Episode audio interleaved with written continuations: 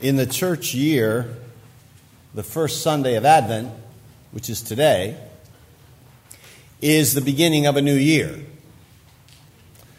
And the church year begins today with Advent. And throughout the year, uh, in addition to the three readings which we have, an Old Testament, a New Testament, a gospel lesson, there's also a psalm assigned to each Sunday. And the psalm that's assigned for today, the first Sunday in Advent, is our text this morning, Psalm one twenty-two. Psalm one twenty-two. Psalm one twenty-two, then, is an Advent psalm. Now, we'll have to ask ourselves, why does the church see this as an Advent text? It doesn't seem obvious on a first reading. And so to answer that and to unpack the text, we're going to do two things here. First, I want to read the text in its original context as one of Israel's Psalms of Ascent or Songs of Ascent. You'll recall these Psalms, Psalms one twenty through one thirty-four, known as the Psalms or Songs of Ascent. They were used by pilgrims heading to, uh, ascending to, because you go up to Jerusalem, for the national feasts, the annual feasts. So we want to look at the psalm as just one of the Psalms of Ascent in Israel's life. We'll call this the first reading. And then we'll reread the text in the light of Christ's advent, his coming or appearing, which we begin to celebrate today. That's the second reading. And under both readings, we're going to reflect on three headings: arrival, worship, and peace. It will be simpler than it sounds, I hope. Um, so, first reading first, the arrival. So, Psalm one twenty-two, verse one. The psalmist was glad. He was overjoyed. He rejoiced when some of his, his compatriots said to him, "Let us go to the house of the Lord." That is, they're saying to him, "Let us make the pilgrimage to the temple in Jerusalem for the appointed feast." That's what "let us go to the house of the Lord" means. And in verse two, the pilgrimage is complete, and he exclaims, "Our feet are standing in your gates, O Jerusalem." There's great affection here and love for Jerusalem, so much so that Jerusalem is personified and addressed directly. "Our feet are standing in your gates, Jerusalem." He talks to the city. He's overcome with joy. He's saying something like, "I can't believe we are actually here. We're in Jerusalem." It's difficult, I think, for us moderns to understand the centrality of this city. Uh, you know, this place, the house of God is there, meaning the temple. It's, it's easy for us to underestimate these, the importance of this for Israel. Everything revolves around this place. It's the center of the land, and it's the center of Israel's consciousness and of their hopes and of their aspirations.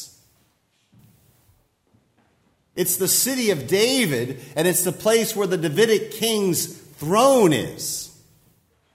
And now, finally, the pilgrims, after their journey, they've arrived at the feast, and they're rejoicing. Secondly, worship here. After they survey the city's compacted structure, guarded by walls, he says, "This is the place where the tribes go up, the tribes of the Lord."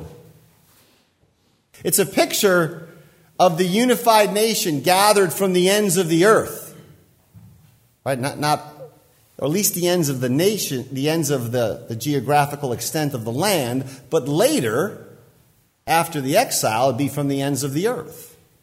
And they go up, they ascend to praise, to confess, or to acknowledge the name of the Lord. It's the same reason why we're here. This name, as we've seen in the Psalms, the name of the Lord, it's a it's a multifaceted thing. It's it's like a diamond. It's it's the many splendored glory of the being of God as he chooses to reveal a fraction of it to us. Notice it's the name of the Lord. That's Israel's covenant-making God. The name of the self-existent God of the Exodus, the great I am.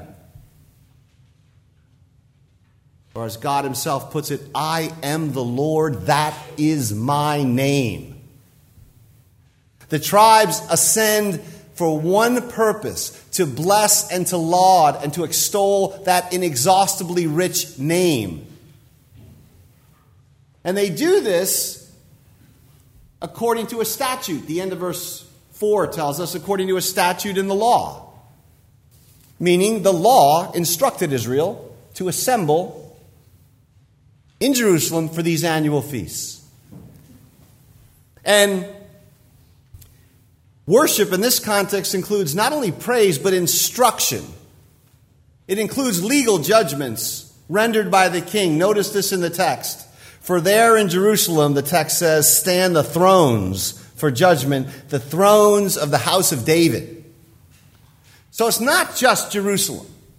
It's not just that there's a temple here. It's that there's the place of public justice administered by the Davidic king in accordance with God's word. It's a picture of one Davidic king after another, throne after throne after throne in the line of kingly succession, administering justice. In one sense, the broad pattern of what we do here is in the text. Worship is praise and then kingly instruction and judgment by the word. So it was then. And third, they, the pilgrims pray for the peace of Jerusalem, beginning in verse six. Peace is the, the famous shalom.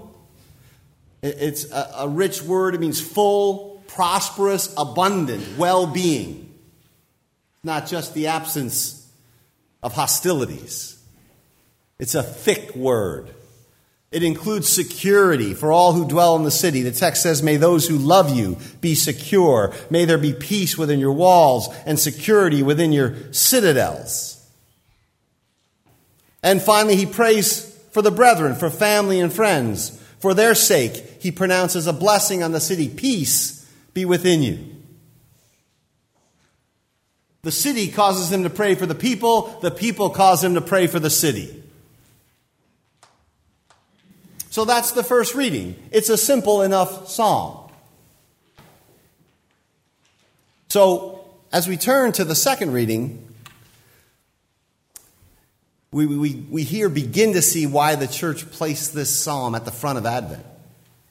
And let me make a basic observation. It matters where we stand in history, in the history of, of God's redemptive action when we read a text. We can't simply read texts as if we were Jews living before the coming of Christ. We read texts in Christ. And through Christ, for he tells his disciples that the texts speak of him. We read the Old Testament as a Christian book. He is in the text, which is in fact from the beginning about him, which is why we need a second reading, or better, we need a Christ-centered reading of the Bible. This is not always easy to do, but we're summoned to read the text in this fashion by Jesus himself. And so when we look at it this way, the story turns. And it forces us to reconsider some things. And so we are going to have to put our thinking caps on for just a couple minutes. I try and keep it simple. But but there's a, there's a range of distortions and mistakes when it comes to Jerusalem that we want to try and avoid. So the second reading goes like this, I think. In Jesus, we have an Israelite. He is the faithful Israelite. He is Israel. Isaiah forty-nine, speaking of the Messiah, calls the Messiah my servant Israel. He's a pilgrim. He is pilgrim Israel. And he has traversed the infinite distance between God and humanity. In the incarnation, in Advent, he has come to his own, to the lost sheep of the house of Israel. And that pilgrim went up to Jerusalem, to the house of God.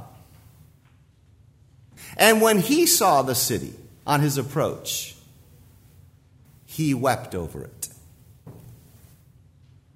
Because Jerusalem, now alienated and apostate, is going to reject this pilgrim, not welcome him. He came to his own, John tells us. His own received him not. Nevertheless, to, to the bitter end, with great solicitude and compassion, he yearned to gather Jerusalem to himself, as a hen gathers her brood under her wings, he says. And yet, when his feet stood within the gates, notice how the psalm starts, our feet are standing within your gates. He would not be worshiping at the feast with the tribes. Rather, he would be tried and executed. He would celebrate the feast by being the Passover lamb. So the story takes a deep, dark, ironic, redemptive twist. His arrival stands in stark contrast with the arrival of the pilgrims in verses one and two. And his rejection means the city's destruction. As he himself said, the days will come when not one stone here will be left standing. When Jesus arrived, he didn't celebrate the temple, but he cleansed it with a handmade whip. And he announced that the city and the temple would be judged and destroyed. A judgment which he himself administered once he was risen in the sending of the Roman armies on Jerusalem in seventy A D. And from seventy A D onward, Jerusalem and its temple lay in ruins.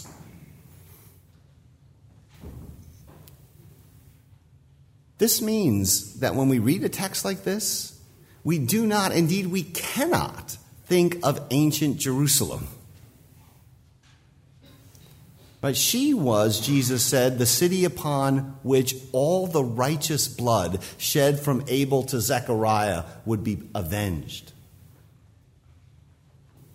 Jesus makes it quite clear that he's establishing a new temple, a new city, a new Jerusalem. That is the story of Advent. And thus it's the story of the New Testament. Not a brand new Jerusalem in, in that sense. It's the fulfillment or the continuation of the remnant of the old, but nevertheless it is spoken of as new. There is a heavenly Jerusalem, and it's to that Jerusalem that you belong. The writer to the Hebrews puts it this way: you have come to Mount Zion, to the city of the living God, to the heavenly Jerusalem.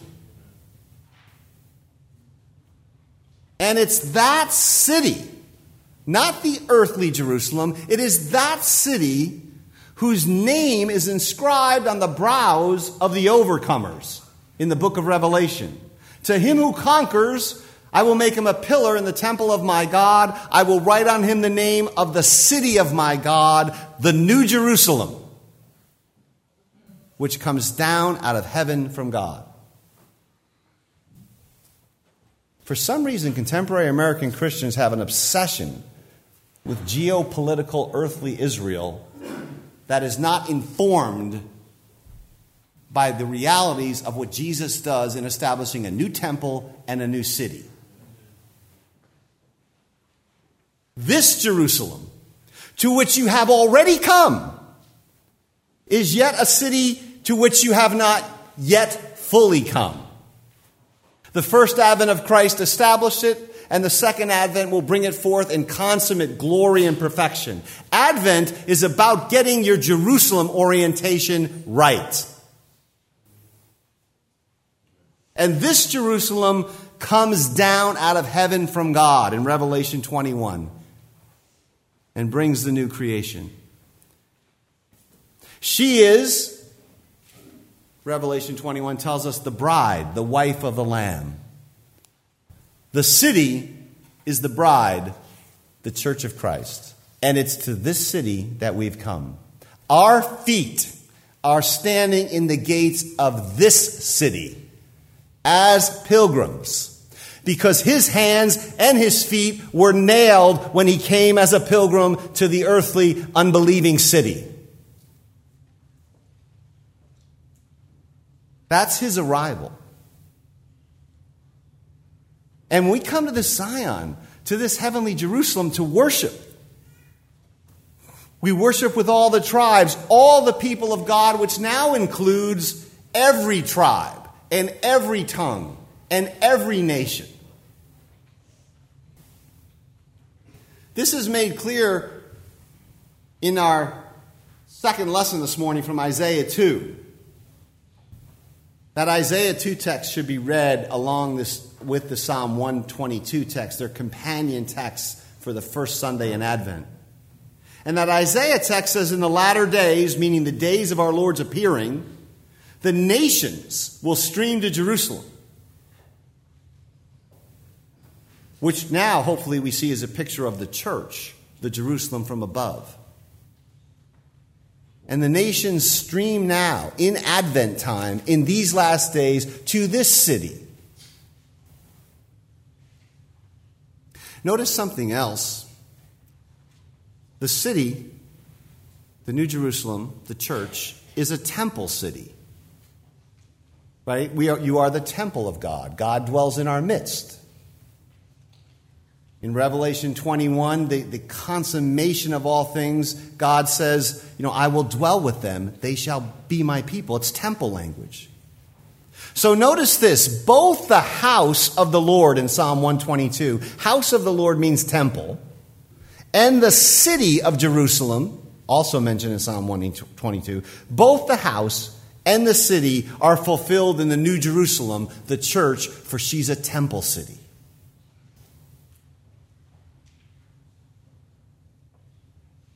This is a lot, I know. One more layer.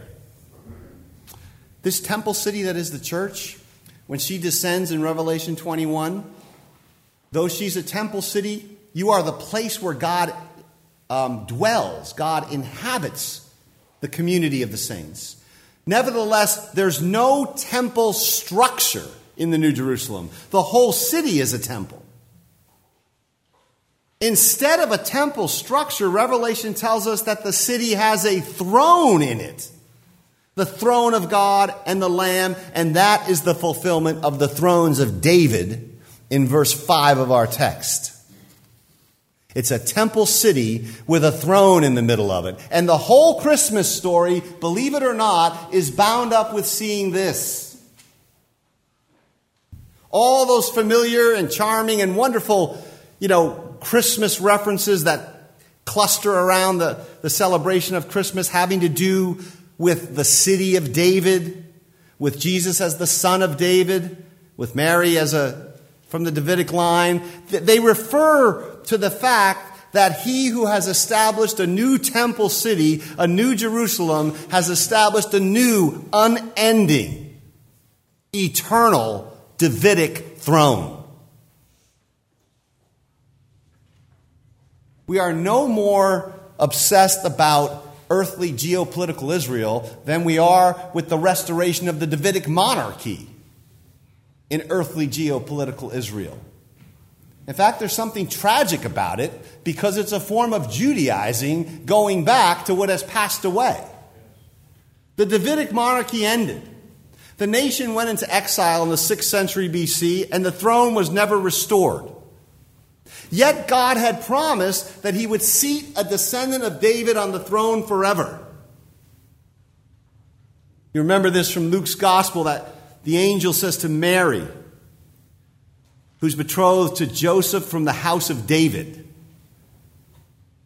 He says to her of her child, he will be great, he will be called the Son of God, and the Lord God will give him the throne of his father David.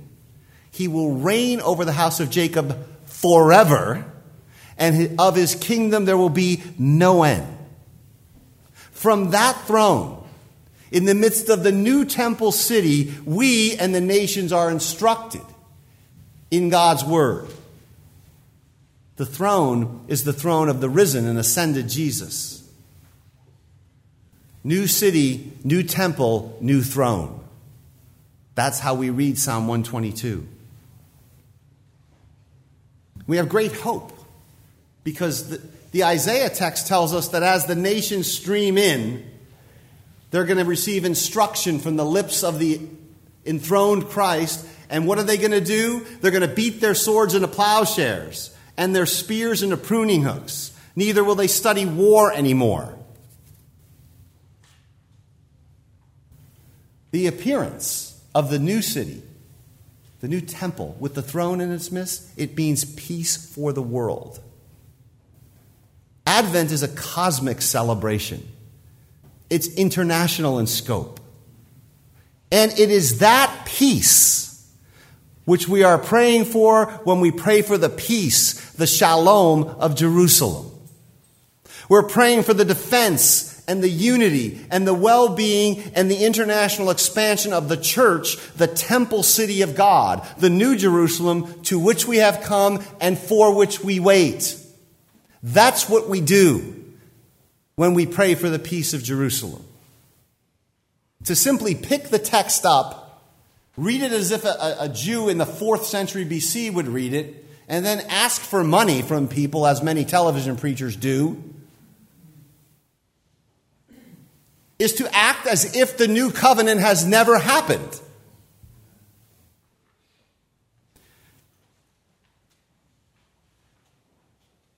I mean, there may be reasons, geopolitical reasons or even historical reasons, to pray for the peace of earthly Jerusalem. We should pray for the peace of all nations. I'm not saying that, but they're not the theological reasons that are often proffered. So we are praying for the peace of Jerusalem, but Jerusalem is the new city temple with the new throne in it. In the words of the shorter catechism, we're praying for the kingdom of Satan to be destroyed and the kingdom of grace to be advanced and the kingdom of glory to be hastened. Because her peace, the peace of Jerusalem, is ultimately the peace of the restored cosmos.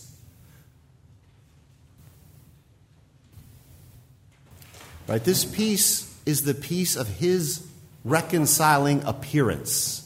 And it's even now being poured out on the world. And so Advent is about getting Jerusalem right. And thus it means getting the house of the Lord right and getting the Davidic throne right. It's about being reoriented toward this new temple city with an everlasting throne in its midst.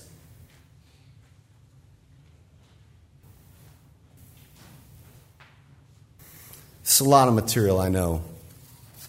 And, but getting it right is crucial because it liberates us from provincial praying for an earthly physical city, or from aspirations about rebuilt temples and restored Davidic monarchies. What it does is it lifts up our vision to this unmeasurable scope of what God was and is doing through Mary's son. Or let me put this another way. This is broader than the standard pray for the peace of Jerusalem line that you might have heard from other preachers. Because it includes, since all the nations are going to stream into the New Jerusalem, since the peace that goes forth from the gospel is going to affect the whole cosmos, it includes Israel. It includes all nations. Why would I restrict myself to praying for one city in one geopolitical nation when Christ has come to reconcile all the nations? Why would I pray for the peace of one city when the reconciling gospel of the cross is about peace in the cosmic order of things? The international peace of all nations. The, I always tell people there is nothing more lethal than Christmas. It's just that you have it crusted over with layers and layers and layers of sentimentality. This baby is lethal. He's going to sh- he's going to shatter death. He's going to strip the dark powers. He's going to heal the nations. He's going to restore the cosmos. He's building a new temple, a new city, a new people. In the midst of it, his everlasting Davidic throne. So surely the church has shown great wisdom in placing this psalm at the front end of the Advent season. So use the season, I exhort you, to find your security and your peace and your prosperity within her walls. Peace to the world. The Lord has come. Let earth receive her Davidic king. Amen. Amen.